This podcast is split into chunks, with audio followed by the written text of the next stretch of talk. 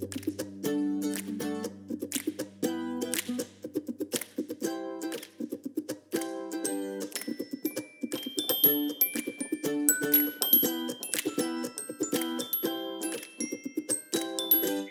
this is Kate. Welcome to Two Pastors Take a Walk and Make a Podcast. This is Yolando, and as always, we're talking about what is astonishing us, what we're thinking about, and what we are preaching. So, what is astonishing you? Listen, last night, the Commonwealth of Virginia quietly removed Confederate memorials from the state capitol.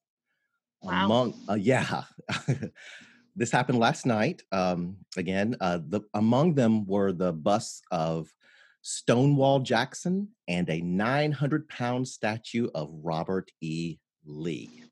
Now, of course, we're living in very difficult and stressful times. And yet, I just keep coming back to that scripture that says that God makes all things work for good. Even in the midst of all of this pain and trauma and injustice that we're seeing in our day, Jesus is working out his kingdom agenda, and it is marvelous in our eyes. And one of the things I want people to see is that Jesus' kingdom agenda does not simply, you know, fall on us out of the sky. It is it is it is made manifest through disciples who with courageous faith speak out and act in line with justice and peace. And one of those disciples that just really has my attention these days is a white pastor and uh, his name his name is going to sound very familiar.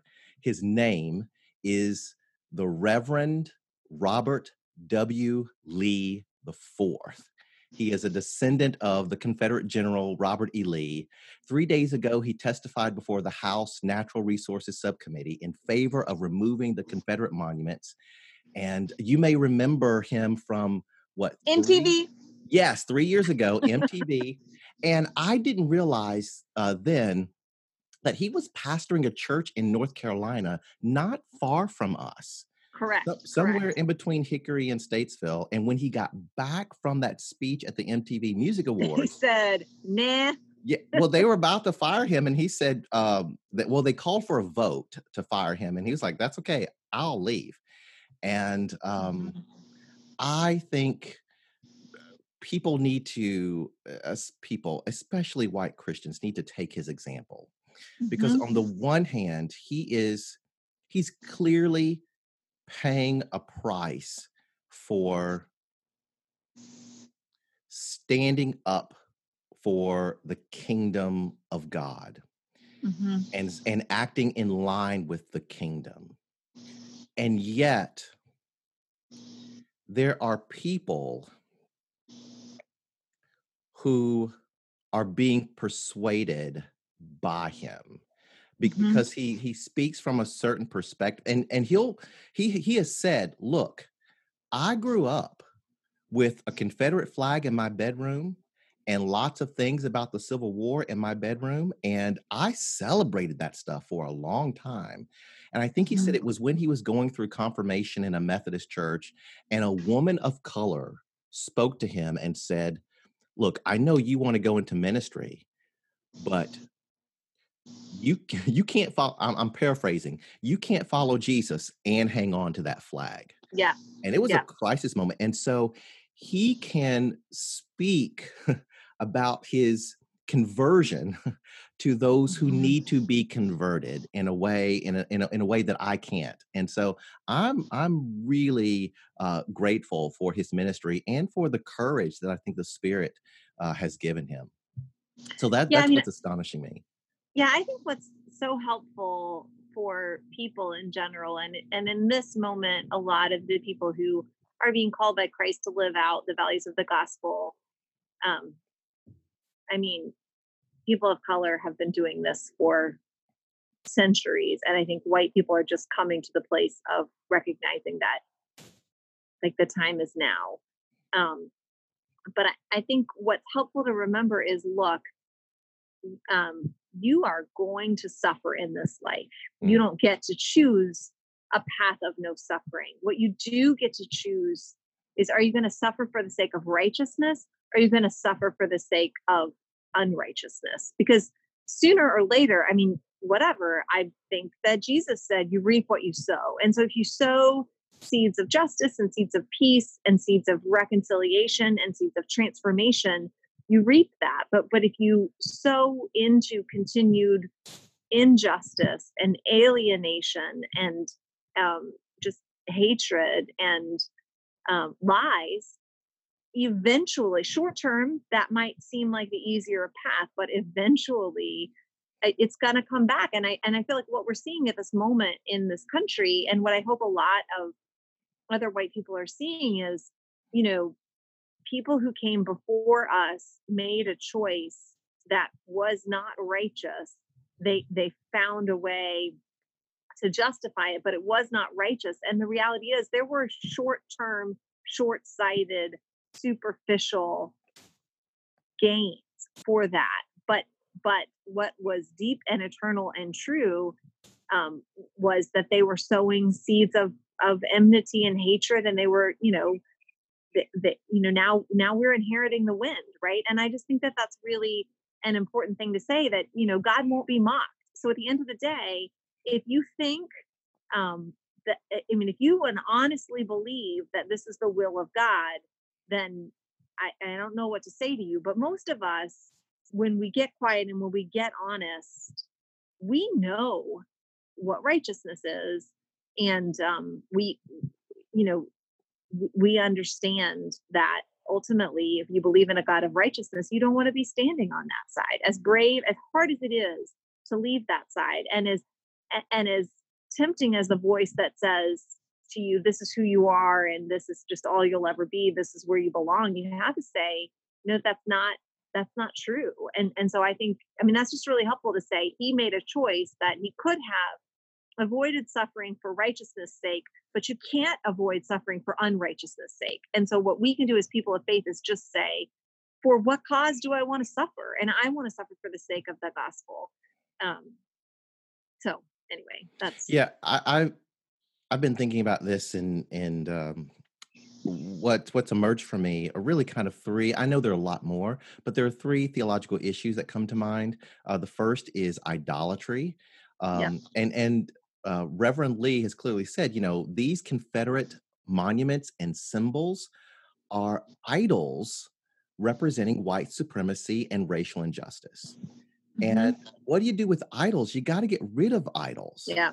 And yeah. if you look at the Old Testament, whenever there was a um, spiritual renewal in Israel, it often came with the removal of idols and so yep. this is this is not about partisan politics this is a spiritual issue and idolatry well, is is high on the list and a, and a friend of mine i think um i think it was ron mcclellan, McClellan i'm i'm not sure um i get confused as to who says what on social media but he was just pointing out that when you look at the um if you read first and second kings and the chronicles even the kings who were quote good and they're few and far between but when god or when the chronicler or the author sort of renders judgment about them at the end of their lives the, the thing that is always held against even the ones who, who do justice are, are that they don't remove the idols from the high places right yes, and yes. and so i think a lot of us as as white people are, are sort of really comfortable saying like hey um, obviously slavery was an abomination and obviously jim crow and segregation were evil and wrong and obviously we want to work for justice and we want to work for reconciliation but like i mean a statue is a statue like can't we just leave it alone? Can't we just leave it there? Like what's the big deal? And i mean i would just say i mean i to be clear i think the big deal is it causes pain to our neighbors to our brothers. I mean that that is enough. But if you don't believe that, then I think you need to really reckon with then what was the big deal to God if there were poles to Asherah up there? Like, why did God care? God knew that these false gods weren't true. So so if if idols to false values and false powers aren't a big deal, then why were they a big deal to God? And why is that just the drum beat of judgment throughout Kings and throughout Chronicles? Because our statues and our idols matter, even when they are to gods that aren't true and aren't real. And obviously, because they they create a barrier between people and God they just obscure the truth. They're lies. They're just lies. Mm-hmm, and mm-hmm. and the you know the Confederate monuments are just like doubly lies because on the one hand they lie, they represent a false history of what the Civil War was about, and they represent a false history of who white people are and who black people are. And there's even a further lie layered in on top of that because people, our neighbors, our brothers and sisters, are coming to us and saying, This caused me deep pain. And the statues themselves are standing there saying, No, they don't that's not true you shouldn't feel that way you don't feel that way you know so it's just they're they're lies and lies are destructive and you know in the beginning of physical violence and physical actions are thoughts mm. and so and ideologies and so so yeah i think it's really it's really good. And, and i appreciate i mean i think it's really important for white people um and i mean and for people of color but definitely for white people to be able to lift up not just i mean we need heroes in this work that we can aspire to and identify with um, because you know we're not called to be the martin luther kings of our age but we might be called to be the robert w. Lees of our age. Like we need to know what is the unique role that a white person can play in this movement in a way that's uplifting and chain breaking and redemptive ultimately so well everything he was born into yeah uh, that's an exaggeration because um cause I, no I, I see he, where you're going. I think you're comes right. out of the but Methodist so Church. I, I, don't mean to suggest this of the Methodist Church, but in terms of his family, in terms of his station in life, what he was born into said, "This is the path of your life," and yet it seems he had this Damascus Road experience with Jesus. Correct. And Jesus said, No, this is the path. And he said, Yes, Lord. I mean, that is astonishing. And it should be a point of hope, encouragement, um, yeah. inspiration for white people. Yeah.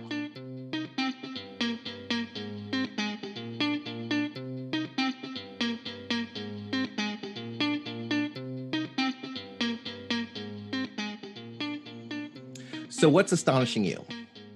Um, actually, just on a personal note, my oldest child is 14 today. Callie turns 14. Wow. That is, um, I don't know, like I want to sing a few verses of Sunrise, Sunset. Like it's just a strange um, reality wow. that, um, I don't know, just how slowly and quickly it's going at the same time, blah, blah, blah. It's boring to hear someone else say it, but it's not boring to live it. And, um, or just recognizing the finite amount of time that our kids are really in our um, you know immediate orbit sphere of influence and um, i just i mean if, if i'm being honest i could come up with some more like theological and holy sounding thing to say but if i'm just being honest at what is astonishing me right now it's just um, i can't believe that my firstborn is 14 and i can't believe how fast mm how fast it all goes. So that that's what I'm sitting with, and I'm yeah. Is it a good feeling? Is it a what? I mean, what kind of? I mean, I'm not like I. I mean, obviously, I can be nothing but grateful to have mm. a healthy, growing child, and I understand that that is a, a, luxury and a privilege and a blessing from God. So I'm, I, I can do nothing, nothing but celebrate. Um, I, I just, you know, it's just a strange thing. Um, I don't know. I mean, it's just not, I know it sounds so trite or whatever, but I mean, these children come into your life and they totally redefine your life and who you are and your identity. And it, and it seems like it's this irrevocable foreverness. And the reality is it's, it's really quick. It's just a really discrete moment, hopefully of the entirety of your life and their life.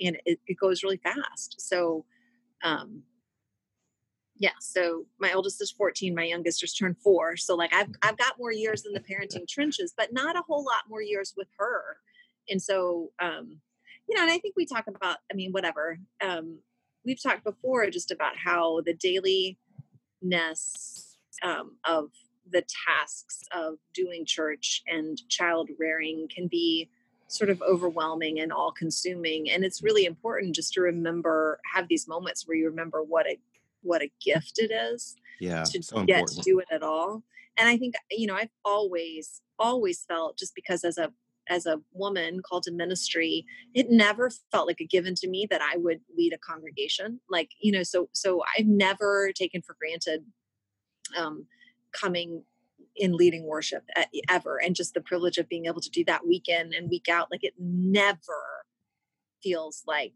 a chore to me. And i was talking to someone who's just recently moved into a different role and said oh i I, I I miss preaching. I didn't think I would miss preaching, and like I've always known that I would miss preaching because I just knew that that was never going to be necessarily what I got to do week in and week out. Um, and I think just these moments of you know marking time with our kids make you realize that as as hard as it can be and and certainly they don't meet our emotional needs and they're not created to meet our emotional needs and also it's just very finite. And so the fact that our kids are growing and healthy is a is an un unbearable gift um and and the and the fact that you know we only get a certain amount of time and then they are spun out on their own and that's really real. So i'm just i'm just astonished. It's not bad but it's also not you know i don't know. I just it's hard to put words about it so I don't know if you saw uh, the video that's gone viral now. Um, it's a mom, black mom in Georgia, I believe the Atlanta area, and she's in the van with her two kids, and I think they look to be between the ages of maybe eight and ten, maybe a little older, and um, they had seen some of the George Floyd video and the Mhm. kids, she was talking to the kids about it and they get really emotional. The little girl says, you know, I don't want that to happen to me. The little boy says this is really unfair and you know, they're crying and um, I was watching that uh, today and it just struck me how important um, and that's too light of a word um, uh, but I'll use it how important my role as a parent is. And you, you really don't have long to shape no their lives. And in a season like this, you feel you feel the weight of what you put into them. Like Mhm. I am raising another human being, and what I do or don't do dramatically shapes who they are. And that's just yeah really sobering to me. Yeah. Yeah. And that just in the in the necessity and urgency of the things that have to get done day to day it's really important to have moments where you think um like does my child know what what ultimately holds most weight in my life? And am i Mhm. am i really communicating that? And I- you know i think even in this moment like when all parents are trying to figure out what to do given school and the pandemic and I, I just think that one thing that's really important is you know the choices we make around this will really really communicate our values to our kids even more than what we say our values are and so it's really important you know um, like there are just some choices that i'm not going to make for my child even though i believe that they might in the short term or on the surface be advantageous for my kid because it would um, communicate values to her that I don't want her to have. Like, Mm, do what you got to do for yourself, and it doesn't matter what how that might affect other people. Like, those just aren't kingdom values. And so I think, I mean, and to the point about you know who you started with, Robert W. Lee, like he he was called to make this prophetic stand. And it didn't come without a cost. And I think so often, especially as you know, white parents raising white kids, we we want our white kids to be anti-racist and we want them to hold values about you know taking a stand and um, working for a justice and um, un- and just um, living in light of the full humanity of all people. But and if we want that we have to recognize that it costs something. It does cost something and we can't expect um we can't expect everything and Mm. so um anyway i i just i'm, I'm really grateful to be a mother i'm grateful for a healthy growing child and i also there's just some urgency about how our kids watch us navigate these times it really Mm. matters Mm. so um anyway that is what is astonishing me So, what are you Wait. thinking about? well i'll tell you what i'm thinking about because it's related to to where you started um so i all week and i'll just collapse this into one but we're we're doing our um sermon series on the bible doesn't say that. And the phrase that we're doing this week the thing that the bible does not say is god helps those who help themselves. And the passage that i'm using the alternative vision that what god does say is from um the parable of the good samaritan. And at the end of that jesus says you know uh, to the man who has correctly identified that the Samaritan who helps is the good neighbor. And Jesus says to him, Go and do likewise. And so the Samaritan obviously crosses the road to help the person who can't help themselves. And so the like fundamental premise is, you know, God, um, we, we don't serve a God helps those who help themselves. God, that's not our theology. Our theology is go and do likewise. And and looking at the parable of the Good Samaritan and and just um, right before it, Jesus is saying to the people around him that God has hidden these things from the wise and the learned and revealed them to the little children and and that that those who are with Jesus now are seeing things that kings and prophets long to see and didn't get to see and just this idea that um the the the truth of God and the kingdom of God that Jesus is revealing to us they they're um they're so powerful um, and they're so simple that you can't not understand them. You can not obey them, but you can't not understand them, right? That's so good. when you when Jesus identifies, well, when the lawyer identifies that the the law um, that he needs to follow to inherit eternal life, the law is um, love the Lord your God with all your heart, mind, soul, and strength, and love your neighbor as yourself. And and the thing about that, both both the first, but especially the second, the love your neighbor as yourself, it's just you cannot not understand that. I mean, you know what that means.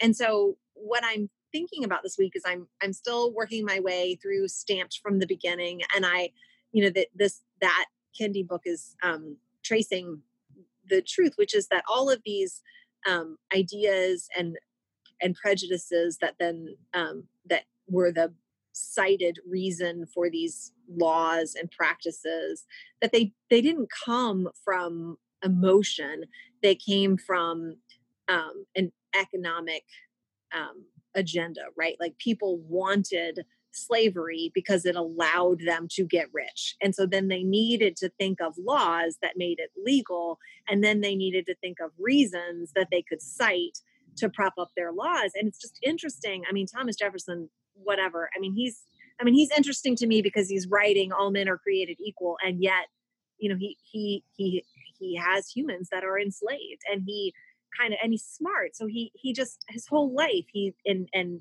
kendi just lays out in all his writings how he he he can't you know he he sees the tension of that he names the tension of that and he just sort of never i mean he just lets it be as if it couldn't be resolved but i mean the reality is these these things don't go together and so you can't resolve them because they're irreconcilable and so i mean that's interesting and infuriating but the but the one who's more interesting to me is cotton mather who's this puritan pastor who on the one hand um you know has this agenda that people that have been kidnapped um, and brought from africa um that, that he wants to quote when a he thinks he's introducing them to slavery which we've i mean i'm sorry introducing them to jesus which we've already Mhm. covered but b um he he very much needs to he has to rationalize this in some way and so his his chosen way of rationalization is to say like well we'll bring these people over and we'll we'll save them. And so he's really big into he wants everyone and he writes he writes more pamphlets and books than any other puritan minister like all the rest of them in his era combined. He just writes more. And and his he, he needs to get people to a want to baptize their enslaved captives and and planters they're resisting because they they feel like well if i baptize them i'm going to have to set them free and so he has to come up with a way to say like no you have to baptize them because saving their souls is the way that I can justify doing this thing. Um, but but then he has to say he has to preach the gospel, which says you know there's one Lord, one baptism, one body, one life, whatever. But he has to get people to say like that's true, but it doesn't mean that these people are the same as you, or it doesn't mean. But all I'm just saying like the number of words, like the amount of ink he has to spill to get around love your neighbor as yourself.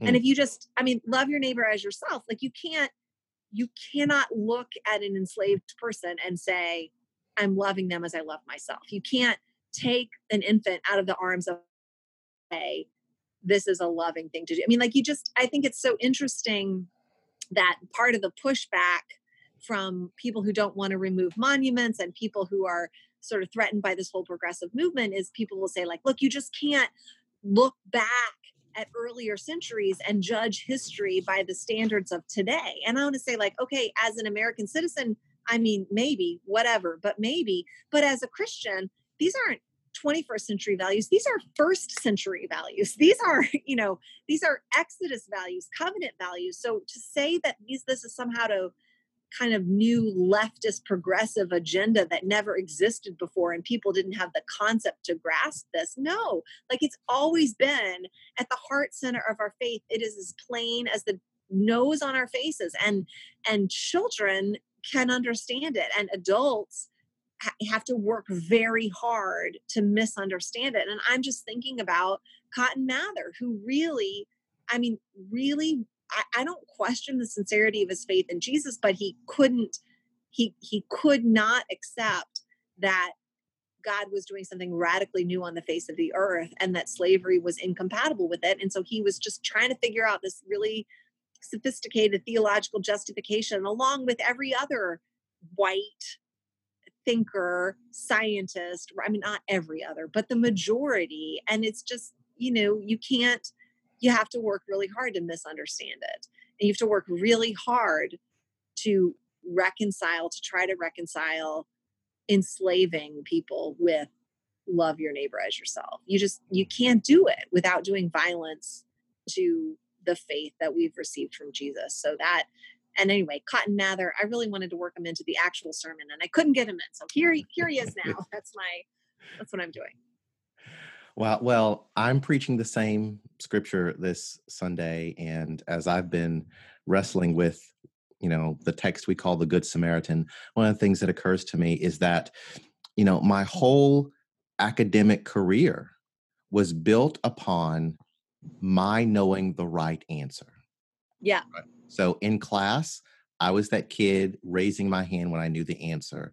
Um, I was that kid that had one or two friends and we always competed to see who would get the best mm-hmm. grades i was that kid and so there's a there's a there's a there's part of my sense of self built upon being like the religious lawyer in Luke 10. Mm-hmm. It's like, I know the right answer. You ask me a question and I can find a text. I can maybe even quote it and tell you chapter and verse and I, I in in preparing to preach this week, one of the things I'm convicted by is that I have not been uh, put in a place with an emphasis, the same kind of emphasis on living it out, mm-hmm. being a mm-hmm. person of action, doing what I know to be true. And that that's deeply convicting um, to me. And I, I, think this parable of, of the Good Samaritan uh, I'm for the first time I'm seeing it as something really dangerous.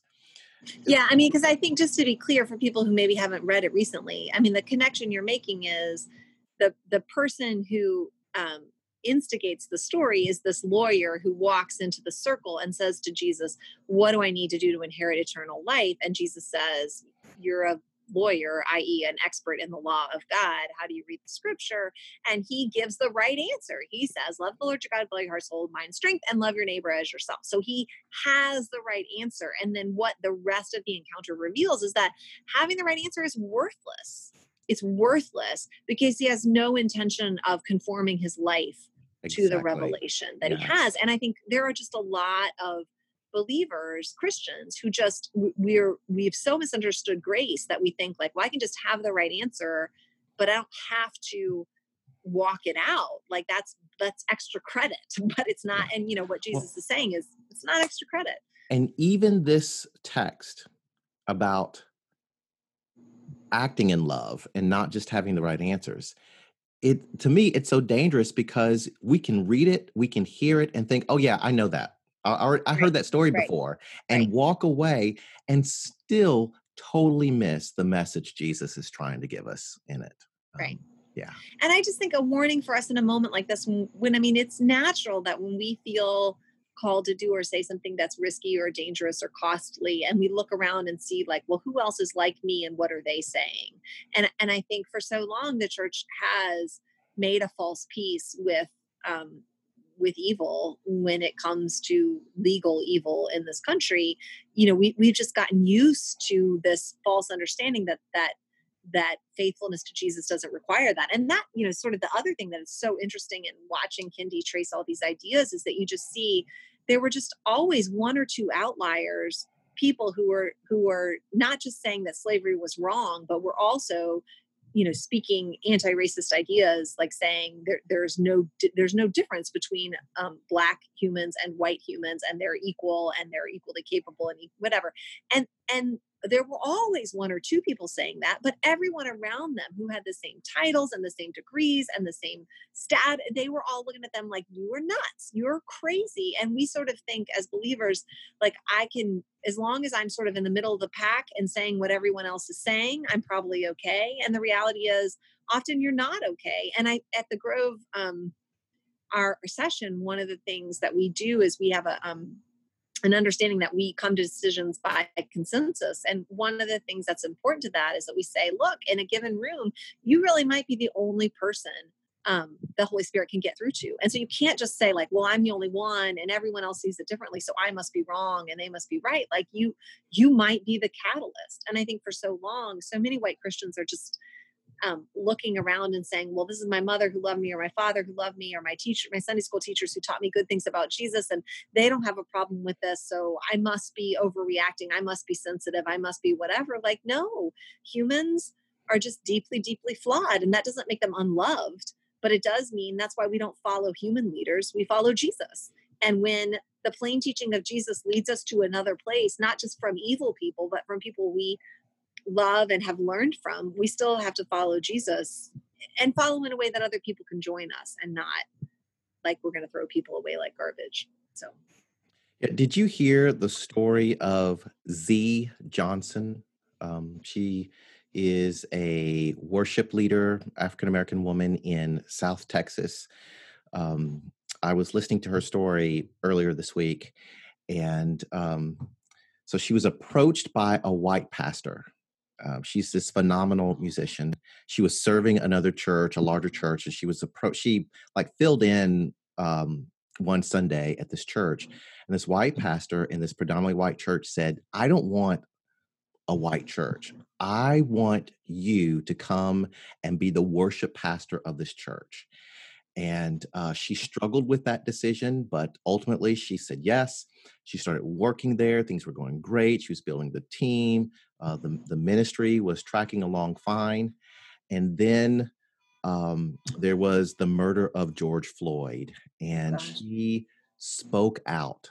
She just said, I think the quote was, uh, she tweeted something like, um, oh, I, I wish I could remember the exact quote but it, it, it was something like I'm going to paraphrase if your pastor is silent yeah. about this then maybe they should not be your pastor something like that. Yeah and the saturday before worship she was called in and fired.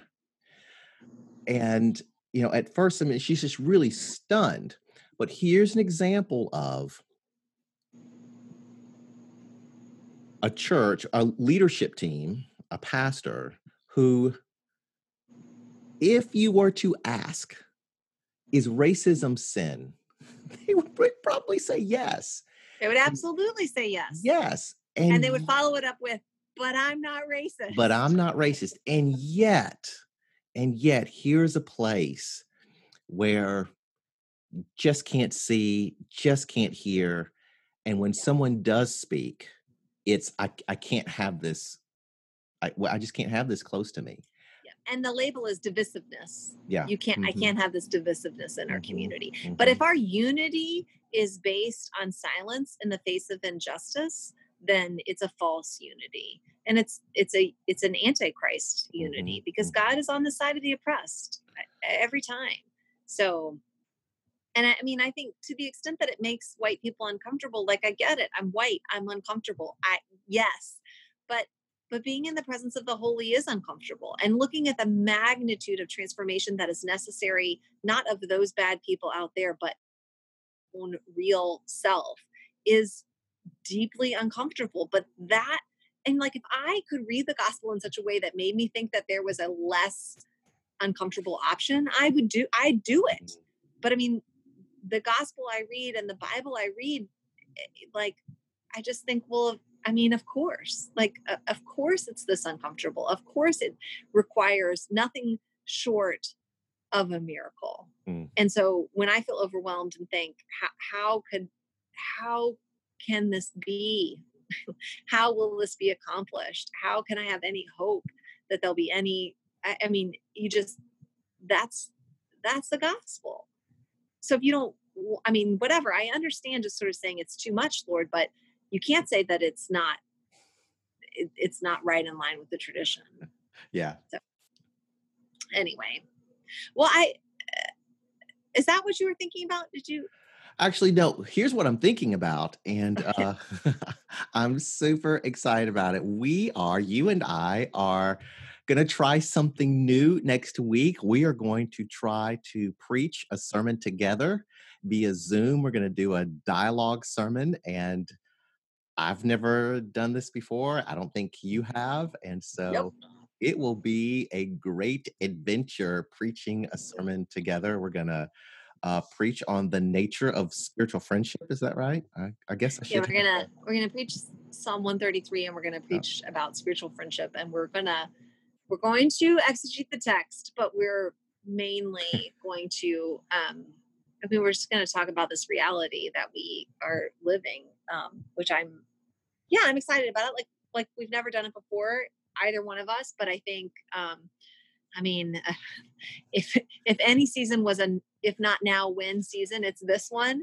Um so i think and and because both of us have been really called to this vision of healthy holy multi-ethnic church i think that it's really important to lift up not like ask not what your church can do for you but what you can do for your church. And i think as individuals who understand that as um, a facet of health in the body of christ then it's not just about how do i go to a church that looks a certain way? It's how can i be intentional about cultivating um, personal relationships that are um, manifestations of the body of christ and so um, so yeah so we are going to talk about what that looks like and um, I mean, it came out of the fact that like we both ended up preaching the same text this week, and so we've been Mhm. having some conversations. And I, of course, me being me, I'm like, how do we do it together this week? And Yolanda was like, you are crazy. No.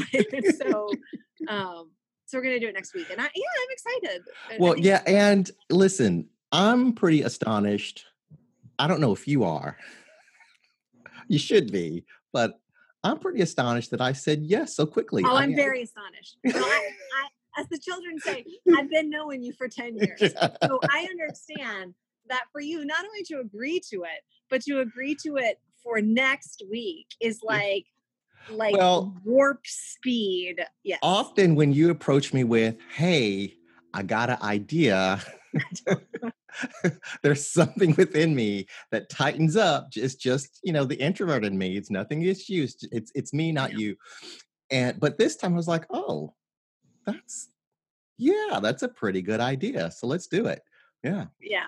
Yeah. I mean, that's it's like so funny. It's just this pattern in our friendship. And I'm like, hey, hey, hey, hey, hey, hey, let's do a sermon series. Let's do it like this. Hey, hey, hey, hey, hey. And you'll like, you're so kind. So you'll like talk it out with me and help me figure out like what, you know, what passages to use and where we might want to go. And they'll be like, do you want to do it? Do you want to do it? Do you want to do it? And you'd be like, oh, I'll think about it. And I'm like, cool, I'm starting next week. so it's, um, you know what? I have to be honest. I didn't think you noticed that pattern. Oh, I I noticed. I noticed because I mean I think it has been we've never preached a sermon together, but there have been seasons where we have preached the same sermon series at Correct. the same time. Yes. But we usually pretty quickly di- diverge because you know we, we end up I don't know. I mean I anyways. Well, no, I I, I know here's why. Here's why. It's because both of us are pretty set on looking for texts that fit our context looking yeah. our, our minds are are moving in the direction of the question what is god saying to our people? Right? Right. And often because you know our work is similar often we're moving in a in a similar direction but it's not exactly the same and so there just comes that place where we right. you go this way i go that way um, even though we may be preaching the same theme honestly, like spoiler alert, what often happens is oh, Yolanda will preach the first sermon in the series and we'll be walking and he'll lay out like I'm going to do these five points and I'm like cool. Your first sermon is going to be my whole sermon series. So what you do in one sermon in five points I'm going to do in five sermons. Uh.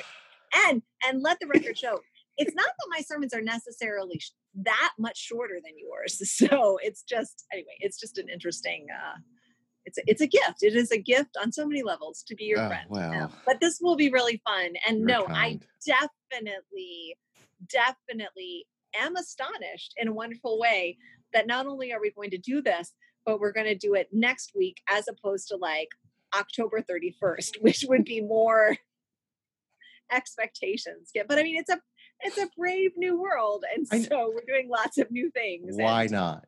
Why not now? So yes. And I think we were both saying before we started recording that everyone that we have said, you know, told that we were going to do this, the overwhelming response of all of our supposed friends is like, oh, this is a great idea because we know that everyone they're tired of hearing us. And they're so tired of hearing our voices. And so um, someone else yeah. is going to be on with you. It's not just your voice. Great. Okay, do great. it. so, um, so yeah, so we, that's that's what we're thinking about. So and and we've already covered what we're preaching about. So maybe we're we're coming in at a record a record time. Listen, yeah. I am already thinking this might be the first of many times we do this. If this goes it doesn't even have to go well. It just has to be okay. And I'm like, hmm, I may want to try this again. Well, I mean, what is really true? I mean, this is true for me I won't presume to say it's true for you. But one of the gifts of um, our friendship is that I, after having a conversation with you, I see different things in the text, and I, I, I just, I, I understand more than I understand on my own. And so I think like bringing that. So my church, like they don't know it, but on the rare occasions that we can't get together, and it is pretty rare. Like we usually, I mean, usually we get together every week. Mm-hmm. But in those rare seasons where that doesn't happen like i notice a huge difference in my preaching um, and so i think it'll be fun like indirectly i know that my congregation has been super blessed mm. by you by you for years um, it will just be fun for um, for that to be just directly in front of everyone's face so. yeah well i'm so looking forward to it yeah, it's cool. Well, cool. I think we've run out of things to say for today. So um, thank you for listening, um, all of you who are listening. And I really want to encourage you to check out um, Yolanda's messages, which are on the Derita Church YouTube page, um, or you can look for Derita Church, um, Google it, Derita Presbyterian Church, Charlotte, North Carolina, and pop over to their website. Or you can just listen to the audio of his messages. I think you're probably like still back in October, right? But they're there on the Podbean. I think we're in website. February of this year. February. Oh, well, see, I'm sorry. I'm aligned you. Um, if you want to know more about the Grove, you can go to thegrovecharlotte.org and you can check out our whole worship services that are on Facebook now under the Grove Charlotte Grove Church Facebook page. I should really know which one that is, but they're there archived. And um, you can check out the messages on iTunes. Just search for the Grove Church podcast on iTunes. So thanks for listening, and we'll talk to you next week.